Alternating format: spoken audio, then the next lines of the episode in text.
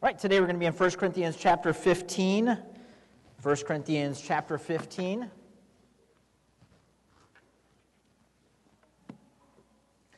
Today is a most exciting day, and because today is the day which we set aside every year uh, to worship the Lord in a, in a special way. We remember the fact that He didn't just die for us, we sing about that all the time, uh, but we remember the fact that He came back to life, for he is risen, just as he said he would. Matter of fact, that's what we looked at uh, this morning in the outdoor service. Uh, at the sunrise service, we looked at Matthew uh, 28 6.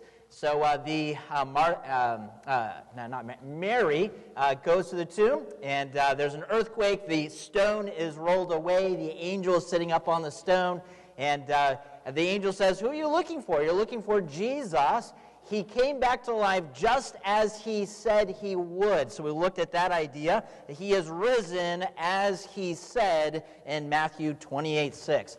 But ponder this this morning, okay? So this is the question to kind of get your, uh, your brain moving this morning. Can we have salvation? Can we have the local church? Can we have Christianity without the resurrection? So, can we take um, what we know as, as the resurrection and just divorce it completely from, from our knowledge? Can we set it aside and say, you know what? I don't believe people can come back to life, therefore, I don't believe that Jesus Christ came back to life.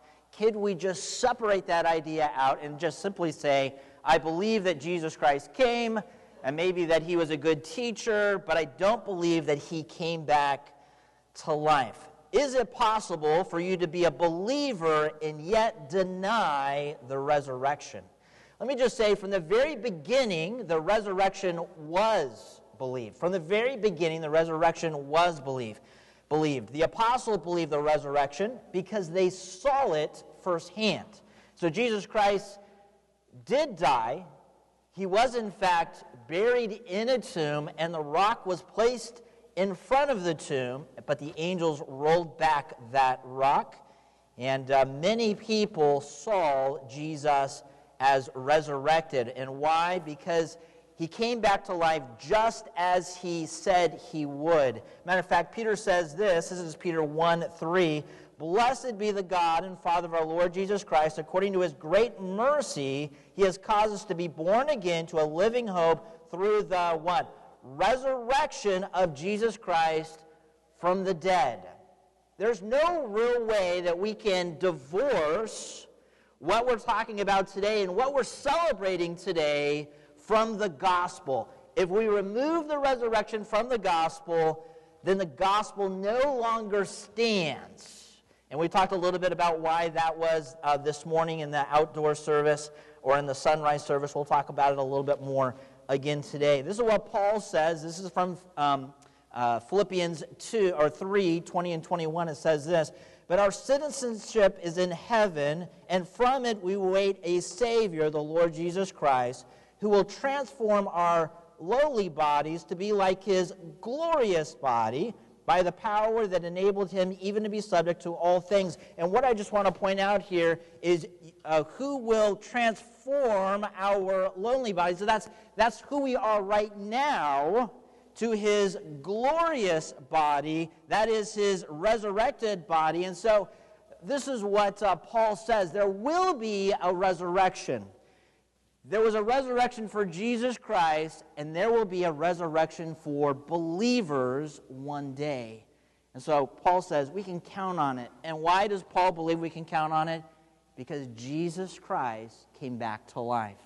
Again, if you divorce these ideas of the resurrection, and we just simply believe that Jesus Christ died for us, or that Jesus Christ was a good teacher, then, then really we have uh, no hope. And so we're actually going to be looking at that idea today. Our future resurrection is married to the fact that Christ has been raised, that Christ came back to life. One of the pillars of the early church was just that. And that cannot be divorced from the gospel. It cannot be divorced from the church. And so we're going to be looking at 1 Corinthians chapter 15. And we're just going to read just a couple of verses here this morning. And so if you'll stand out of respect for God's word.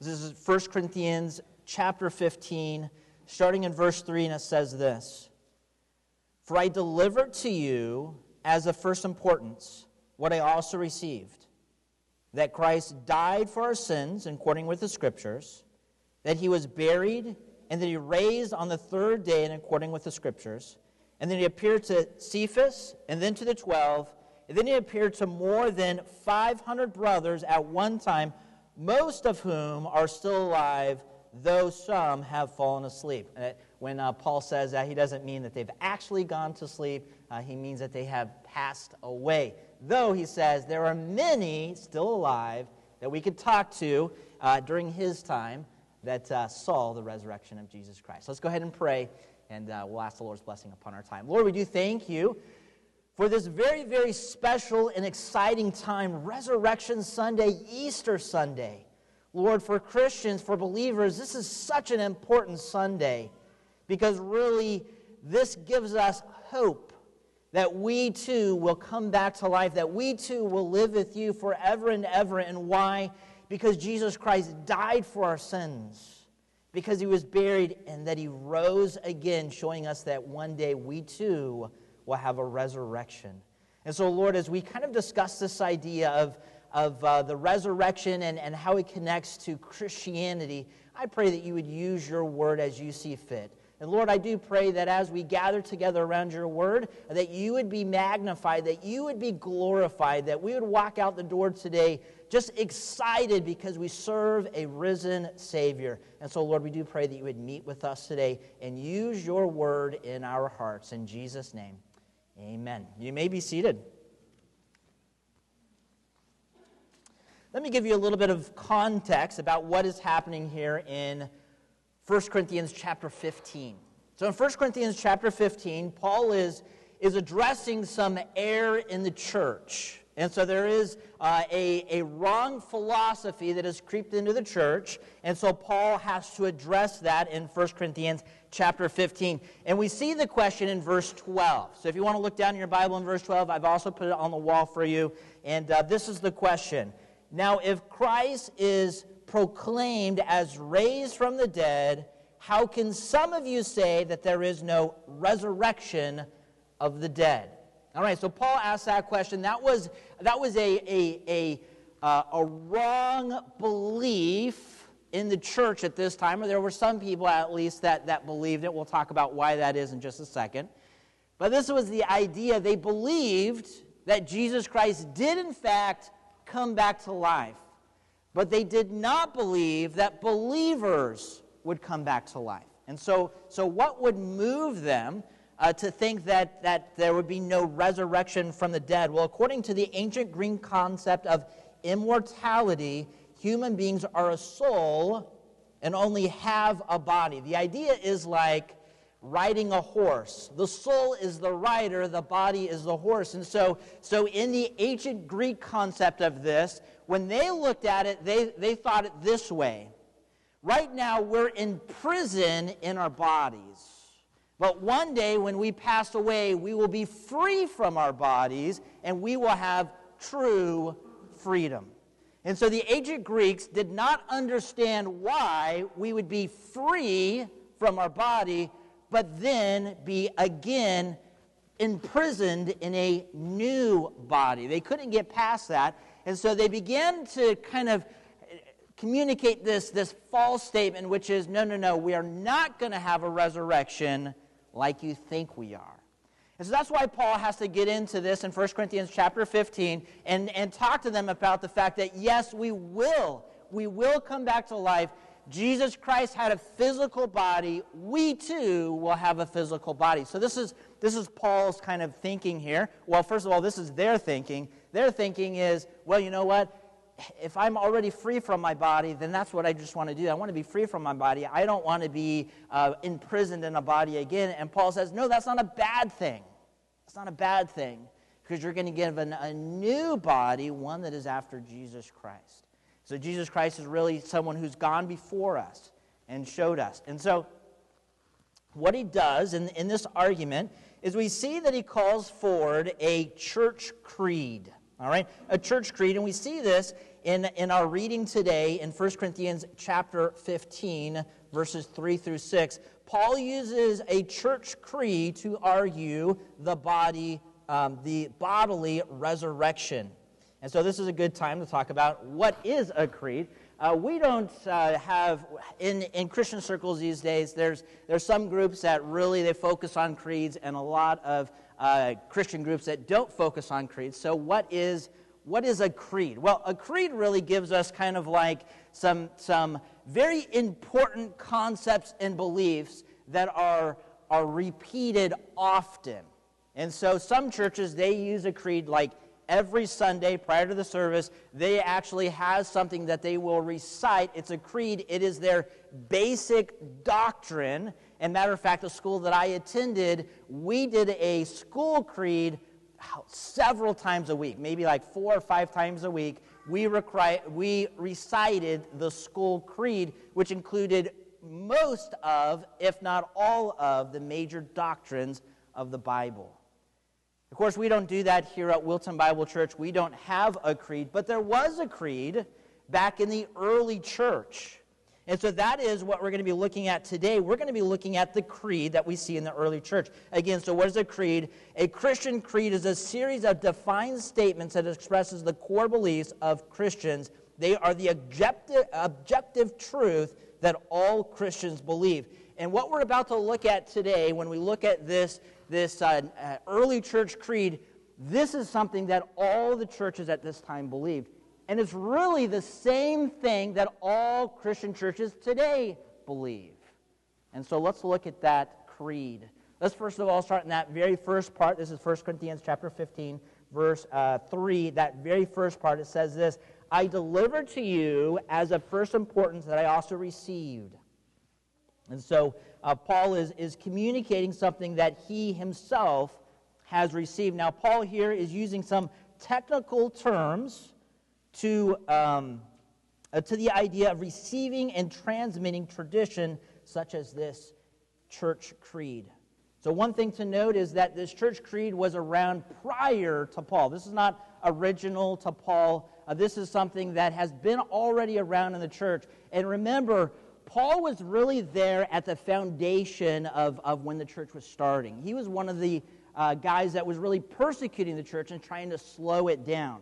And this actually comes before even Paul. And so I know that there's this philosophy in, in the world today that, that the resurrection is something that the church created hundreds of years after, and that's just not the case. Matter of fact, this New Testament, this, this early church creed shows that this is what the church believed right after the resurrection. All right, this is what the apostles taught, those who saw Jesus come back to life. And so here Paul said, or yeah, here Paul says, I deliver to you as of first importance. That is, this is very, very important. All right, we can say this. If Paul was writing, writing like his, uh, his statement of faith for his church, this is the verses that he would use. If, if he had his, his church doctrine laid out and he was handing it out at the door as you left, he would say, I want you to know this. And he would give you these things. So these things were very important to Paul. These were very important to the church, and these are very important to us as well. And so I delivered to you as first importance what I also received. Again, this is the idea of I received it and I'm passing it on. It did not originate with Paul, and yet uh, instead Paul is using it. And why is Paul using it? Because he's, he's getting a kind of a common, um, a common benchmark for the rest of the church. So he says, okay, there's some of you that you don't believe there is a resurrection from the dead for believers. But we all agree that Jesus Christ did, in fact, die for our sins and come back to life. So he actually uses the church creed to argue his point that we too will have a resurrection. And so notice as we kind of get into that creed, that second part of verse 3. This is the, the very first point, and, and the very first point which the church is built upon, and even our church today is built upon. Christ died for our sins and according with the scriptures. All right, so if you're taking notes today, this would be number one Christ died for our sins. All right? Number one, Christ died for our sins. Now, this is very important. During Christ's ministry, he spoke about his death and resurrection. It wasn't something that he hid, it wasn't a surprise to him. It wasn't. It was kind of a surprise to the disciples, but it shouldn't have been a, a surprise to the disciples uh, because he had spoke about it often.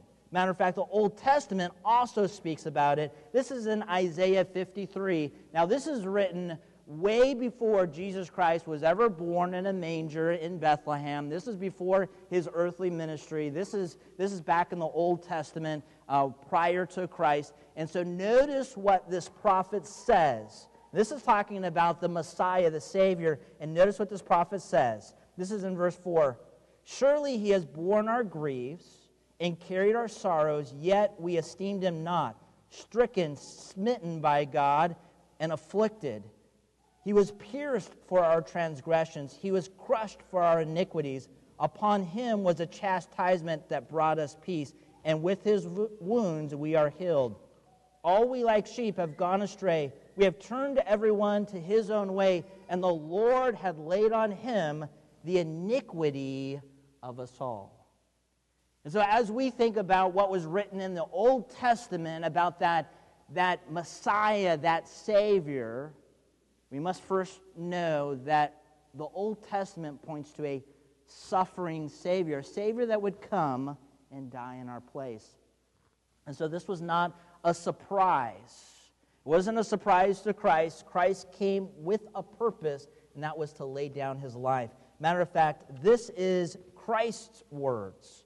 As he's teaching here in Matthew 12 40, it says this For just as Jonah was, uh, was three days and three nights in the belly of the great fish, so will the Son of Man, he's referring to himself, be three days and three nights in the heart of the earth. Now, what is he speaking to in the heart of the earth? Well, he's talking about being buried. And so, Jesus Christ, he taught the fact that he would one day die. It wasn't something that he hid. And so, the very first thing for us to understand is that Christ died for our sins, that he wasn't caught off guard, he wasn't in the wrong place at the wrong time. Instead, he came with a purpose, and that purpose was to die for our sins. He knew it was coming. Of course, when God created everything, it was very good. Matter of fact, this comes from uh, the creation account found in Genesis, in Genesis uh, 131. And God saw everything that he had made, and behold, it was, notice, very good. And there was evening and there was morning the sixth day. That's the last day of creation. And the last day of creation, after he had made everything, all the animals and plants and stars and water and land and even human beings, Adam and Eve, he saw everything and he said it was very good. That's the idea of perfect. Like top to bottom, left to right, as far as you could go, it was perfect. It was complete. And so Jesus, our, God spoke about the creation as being very good. But of course, we look around in the world today, and we would say that the world is not very good. Matter of fact, there's a lot of heartache and sorrow in the world today. Matter of fact, we could point to, we could probably bring up illustrations of how the world today is not very good as God said it was in the creation account. And that is because sin came into the world. And imagine if you had like a, a beautiful mural on the wall that took a long time to make, and that was creation but then mankind came back with some spray paint and tagged on it and marred that perfect creation. And of course, how did that happen? Well, in Genesis chapter 3, we find out that Adam and Eve are, are told that, you know what, you can eat of, of every fruit of the tree, but this one tree don't eat of. And in in Genesis chapter 3, the serpent comes by. Oh, there's actually a, a warning attached to that command, which is if you eat of the tree of knowledge and good and evil, you will surely die. And so the serpent came by and he said, Will you surely die? I know God doesn't want you to eat of the fruit because if you do, you'll be like him. God's just holding you back. And so Adam and Eve, they had a choice. Do I believe God or do I believe this serpent?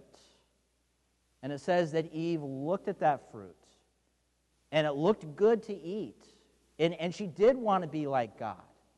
And so she took it and she ate it and she passed it off to, to Adam, and he did the same thing. He ate it as well. And their eyes were open. They didn't just know what, what right and wrong was, but instead they experienced what wrong was, and sin came into the world. But God already had a rescue plan. Because God is a good God. He didn't say, oh, yeah, you guys blew it. So uh, you guys are just going to have to uh, go down this path, and it's going to lead to destruction, and I'm, I'm sorry for you. Um, but that's, that's what you chose. Instead, right after the fall in chapter 3, God gives to Adam and Eve that he already has a rescue plan for mankind. And so we see that rescue plan in, in uh, verse 15. And so uh, God tells Adam and Eve this I will put enmity between you and the woman, and between your offspring and her offspring. He shall bruise your heel, and you shall bruise, uh, uh sorry, bruise your head, and you shall bruise his heel. And so, what God is saying is, you know what? There's going to be a blow, a fatal blow to sin and Satan. And that fatal blow is Jesus Christ. But there will not be a fatal blow to Jesus Christ. Yes, he did die. Yes, he was buried, but he had power over death. He came back to life. And so there was not a fatal blow that kept him in the grave because the grave could not hold him. And so, right there in Genesis chapter 3, we see the fall, but then we see God's rescue plan that God is going to send someone to rescue mankind from their sin. And so everything that God created was good. But now, as we think about the world today, there's sickness and death and, and war and famine and natural disasters. But could you imagine a world with none of that? No hospitals,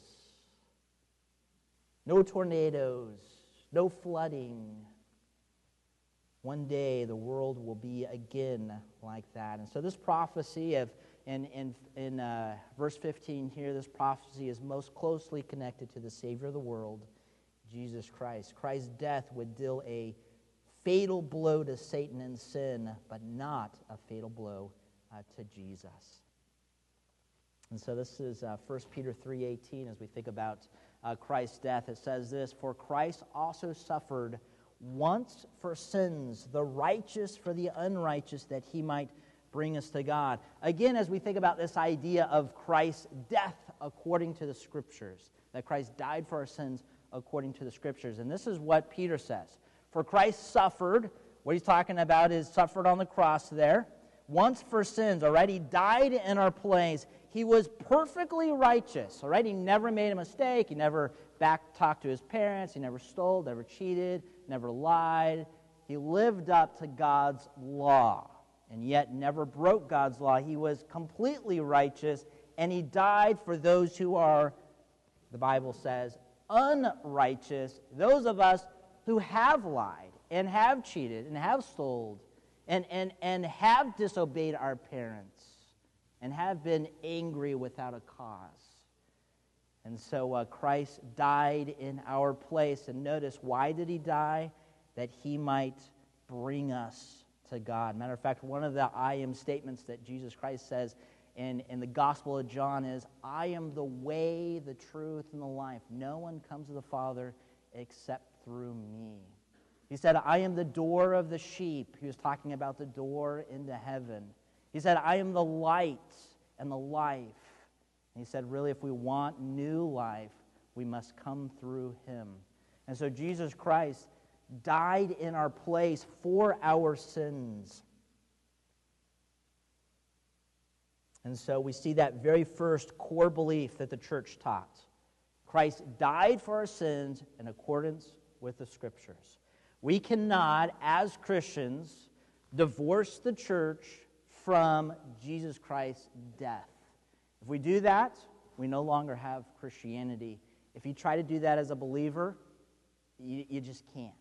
It has to be one of the fundamentals that we believe that Jesus Christ did, in fact, die for our sins. But there's a second part in this, in this creed, another core belief that is equally important to Christ's death. Now, Christ's death is very, very important to our salvation, but there is something that is equally important to, to his death, which is this Christ is risen. That Christ is risen. As you think about that creed there in verse 4, it says this And he was buried, and then he raised on the third day in accordance with the scriptures, and that he appeared to Cephas and then to the twelve. And so people saw him, people ate with him, people saw him ascend into heaven. We're going to look at that in just a second. But he did, in fact, come back. Matter of fact, um, Thomas, we think about doubting Thomas. Thomas said, You know what? And, and he was very like, You know what? I'm not going to take your word for it. I got to see Jesus for myself. And everyone else was saying, Oh, we've seen the resurrected Jesus. Thomas says, No, no, no. I got to see him for myself and I'll believe. And, and Jesus showed Thomas and said, Thomas, look at my hands, touch my hands. Thomas, look at my side, touch my side. It is me. I've come back to life. And Thomas felt him. He wasn't a spirit. Thomas didn't go to touch him and his hand went through Jesus. No, instead, he had a physical body like one day we will have new resurrected bodies. And so, uh, this is the second part of that creed Christ is risen. The Old Testament scriptures pointed to the fact of a suffering Savior, but not just a Savior who would die, but also a Savior who had come back to life, as we saw in Genesis 3:15. The risen Savior validates Jesus as that promised Messiah. Without the resurrection, uh, there would be no validation. We, we, we would really be uh, trusting a, a story. But the resurrection does validate both who the Messiah is based upon God's word, but it also validates Jesus Christ's own words. Because Jesus Christ taught his death, burial, and resurrection. So we see this. This is recorded for us in Matthew. This is one of the Gospels. So, Matthew chapter 17, verse 22. And they were gathered in Galilee. Jesus said to them, The Son of Man is about to be delivered in the hands of men. And notice his words here. And they will kill him, and he will be raised on the third day. And they were greatly distressed. Here he is, he's talking to his disciples.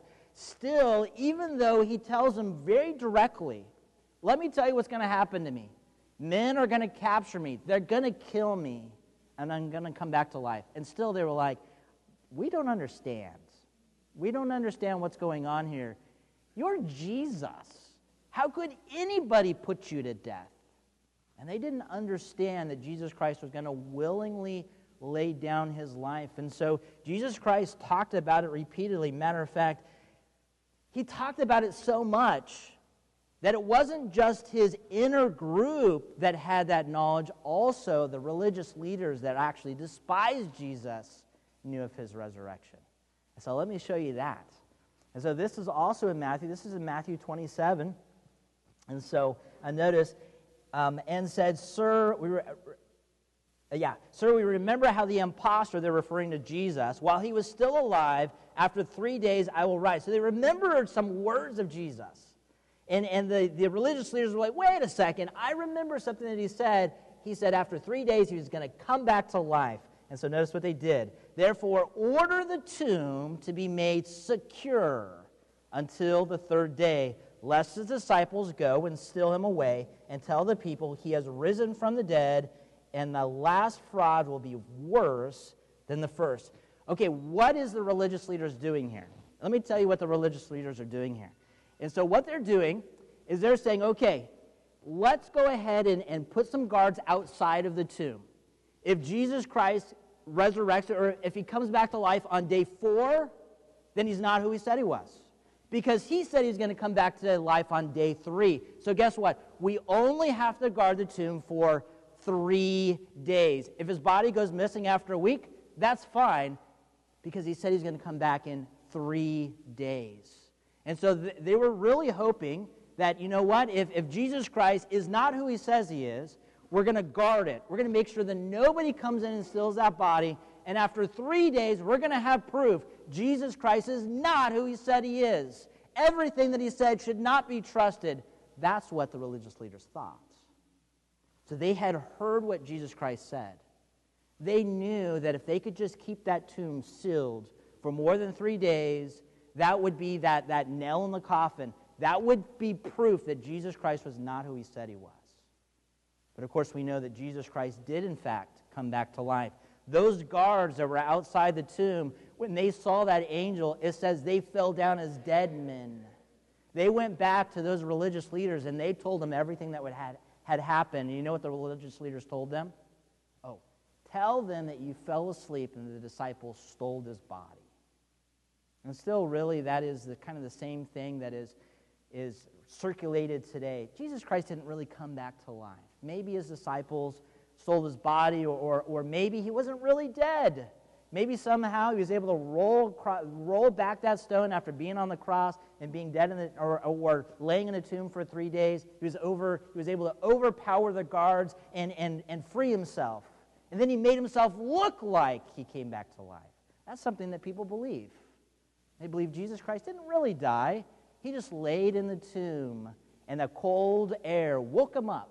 And he rolled back the stone. He overpowered the guards and he came to his disciples and said, Look, I've been resurrected. And of course, when we hear that, we think, Well, that sounds more crazy than the first. If Jesus Christ said he's going to come back to life, that's probably what happened because that other thing doesn't sound like it could actually happen. Notice here in 1 Corinthians 15 14. And if Christ had not been raised, then our preaching is in vain and your faith is in vain. And so Paul is, is going through this argument about the resurrection of the believer. And again, he starts with this, this early church creed that, that Jesus Christ died for our sins according to the scriptures, that he was buried, and that he rose again according to the scriptures.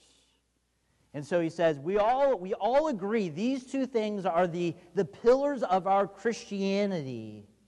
he says, if Jesus Christ did not come back to life, if Christ was not been raised, then our preaching is in vain and our faith is in vain. And so Paul's argument is this okay, if we don't believe that we will one day have a new body because we want to be free from any type of physical body, then why would Jesus Christ want another physical body? Why wouldn't he want to be free like we are? And so Paul has this argument just as he is, so we will be. If he's not, if he didn't come back to life, we won't come back to life, and our faith is in vain. But he did come back to life, therefore we too will have a resurrection. And so we see that in verse 17. It says this And if Christ had been raised, your faith is futile and you're still in your sins. But in fact, Christ has been raised from the dead, the first fruits of those who have fallen asleep. And, and this idea of uh, first fruits, the idea is like a, a prototype. And so we're familiar with this idea of a prototype. Whenever, let's say, like uh, a car company comes out and, and they're building a new car, normally they have a prototype and then they kind of like work out the bugs and then technology does this as well, whether it's Apple or, or Google. Normally they have a prototype of what they would like to do, and normally it's big and bulky, and then they refine it down, and then one day we have a new iPhone or, or a new Google Pixel. And there's a, there's a prototype that they start with. And, and then they, they refine it. Well, Jesus Christ is the first fruits. It is what will happen. So the fact that Jesus Christ came back, you could touch him, he ate food. He wasn't a spirit. He had a physical body. Paul says, therefore, we too will have a physical body. And notice here in verse 21 For as by man came death, he's talking about Adam, but by a man came also the resurrection of the dead. He's now talking about Jesus Christ. And notice here in verse 22 For as in Adam all die. Again, we looked at that. Adam and Eve sinned. They had a choice. Do I believe God or do I believe this serpent? They believed the serpent, and sin came into the world, and death with it. And so this world has been marred. For in Adam all die. We know that. Everyone passes away at one time or another. But, it says, so also in Christ shall be made alive. So there is a resurrection to come. So for believers, we have hope, a hope that the world does not have. And so the, the world, unbelievers, they look at death and, and it's heartbreaking for them because they have no hope that they'll see their loved one or their friend again. But as Christians, we have real hope. And it's all connected to the resurrection that we celebrate today. Again, because Christ came back to life, Paul's argument is this we too will come back to life. He is the first fruits, he is the prototype. Because he came back to life, we too will have a resurrection. We too will see believers that has passed before us. And we too will have fellowship. Again, whenever I have an opportunity uh, to do a, a memorial or a, or a funeral, I always remind, and, and, and some of the most joyful times that, that I have during those, those events is when someone is a Christian. Because I can turn out and I can look to everyone and say, hey, you know what? We made a lot of good memories uh, with them when they were on earth, but we're just getting started. Because one day we will see them again and we will make brand new memories in glory. And that's the hope that we have as Christians.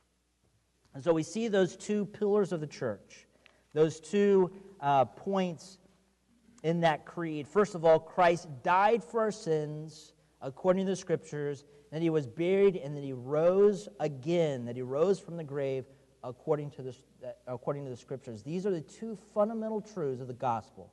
It is the picture that we see in baptism. What are the two ordinances of the church? The work of redemption is complete, but the work of Christ on this earth is not finished because Christ will return.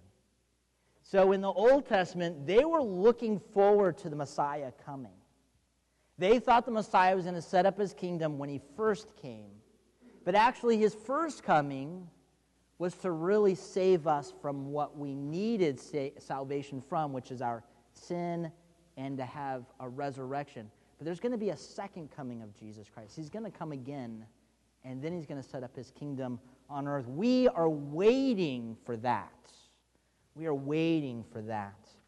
And so um, it's actually one of the ordinances. So, one of the ordinances of the church is, is uh, baptism.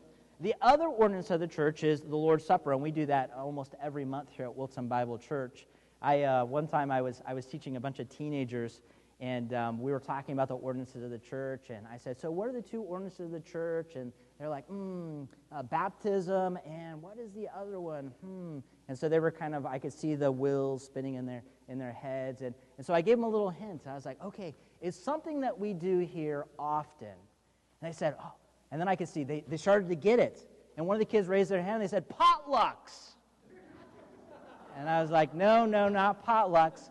Though we do do that a lot here, no, it's the Lord's Supper. And so one of the ordinances is all about the fact that Jesus Christ died for our sins, he was buried, and then he rose again. That's the picture of baptism. It's going underneath the water and coming back uh, out of the water, showing the resurrection. And so when someone gets baptized, a believer's baptism, they're saying this I want everyone to know I believe Jesus Christ died for my sins, he was buried, and then he rose again. But in communion, there's another picture. The picture is this we remember Jesus Christ's death, but we also remember that he's coming again. Let me show you. And so Paul uh, speaks of this For as often as you eat this bread and you drink this cup, you proclaim the Lord's death until he comes. And so, actually, every time we have the Lord's Supper, it points us to the fact that Jesus Christ is one day going to come again. And so, his work on earth is not done. Salvation is complete. We have everything that we need to have a relationship with God. But one day he will come again, he will set up his kingdom on earth. So Jesus Christ is not finished. He will return. And so we get to worship a risen Savior, not a dead Savior. Go ahead and open up to uh, Acts chapter 1. So, so flip back in your Bible. It's not too far from where you are right there just back a couple of books there. Acts chapter 1. We're almost done today. But notice there in, in Acts chapter 1, I'm not going to put the slides uh, up on the wall for all of these verses. But starting in verse 6, and, and uh, follow along as I read, it says this So when they had come together, they asked him, Lord, will you at this time restore the kingdom of Israel? Uh, again, what were they waiting for? They were waiting for God's kingdom. And uh, instead, he came to, to uh, have victory over sin and death. In verse 7, he said to them, It is not for you to know the times and seasons the Father has fixed for his own authority, but you will receive power when the Holy Spirit has come upon you, and you will be my witnesses in Jerusalem and all Judea and Samaria and to the ends of the earth. That's actually our theme verse uh, for this year. And in verse 9, and when he had said these things, as they were looking on, he was lifted up, and a cloud took him out of their sight. And while they were gazing into heaven as they went, as he went, behold, two men stood by them in white robes and said, Men of Galilee, why do you stand looking into heaven?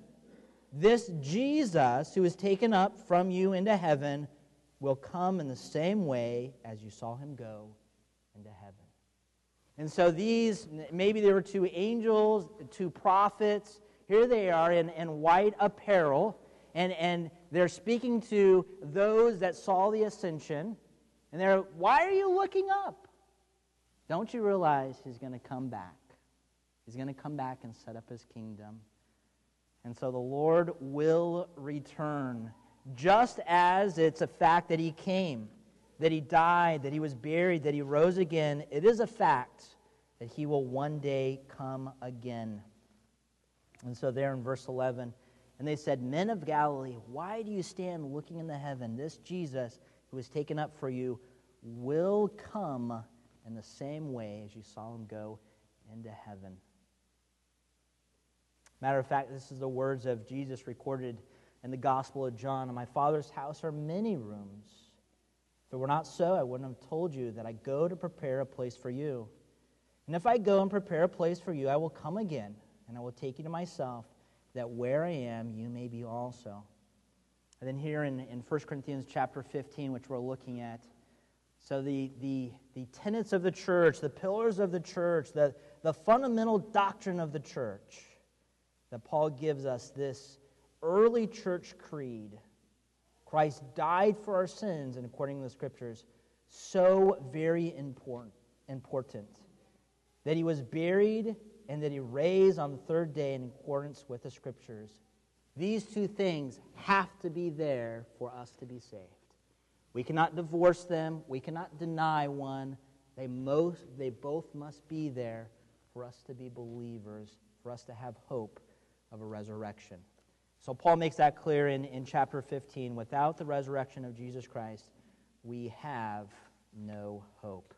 And so the word, the works of salvation is complete but Christ's work on this earth is just getting started. One day he will return. Christ came to die for our sins. He took upon himself our punishment so that we might have victory over death and sin, so that we might live with him uh, forever. Let's go ahead and pray. Lord, we do thank you for the resurrection. We think about uh, what it means for us as Christians. It's not simply that uh, you died for us. It's not that you were in the wrong place at the wrong time or you said the wrong thing and you, you made some people angry. But instead, really, this was prophesied in the Old Testament. There was a rescue plan already in place from the fall of mankind in Genesis chapter 3 that you would, in fact, die, that you would, would in fact, come back to life.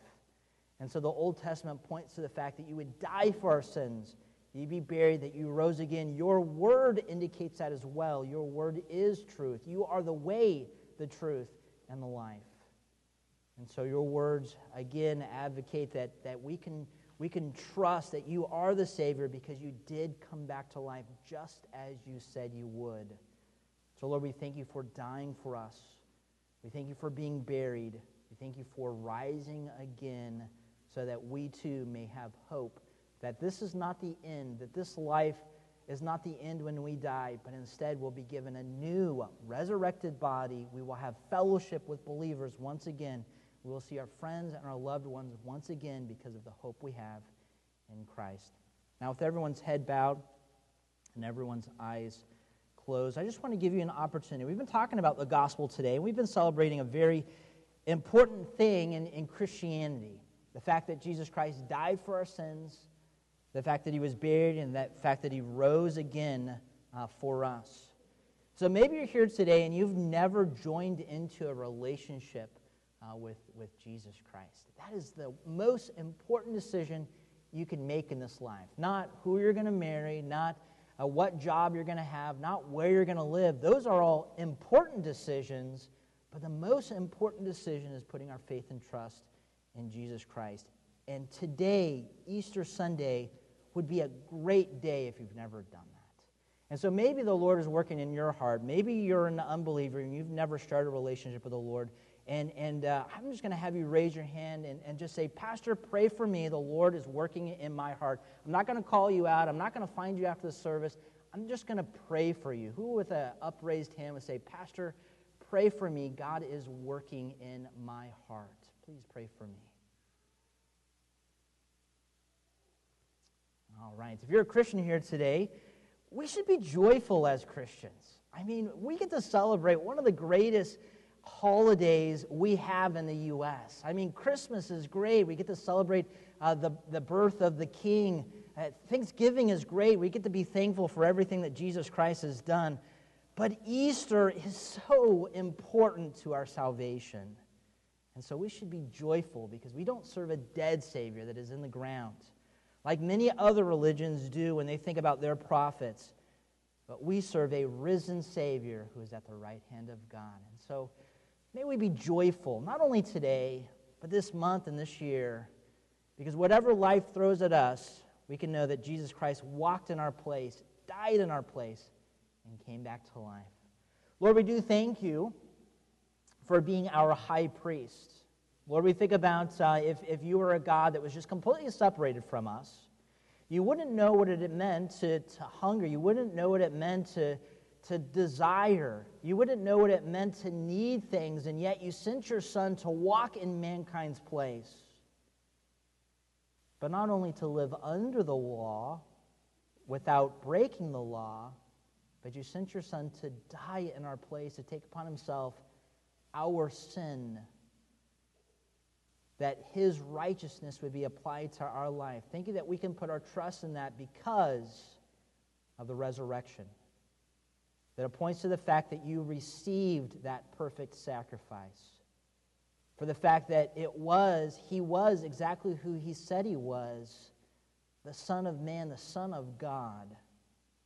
Thank you, Lord, for everything that you've done. It's, it's not because we sought you out, but Lord, it's because you sought us out, because you are a good and merciful God. And thank you for extending your hand to us so that we might have a relationship with you. Lord, help us to be joyful as Christians. Lord, as we come in contact with people in the world, they're struggling.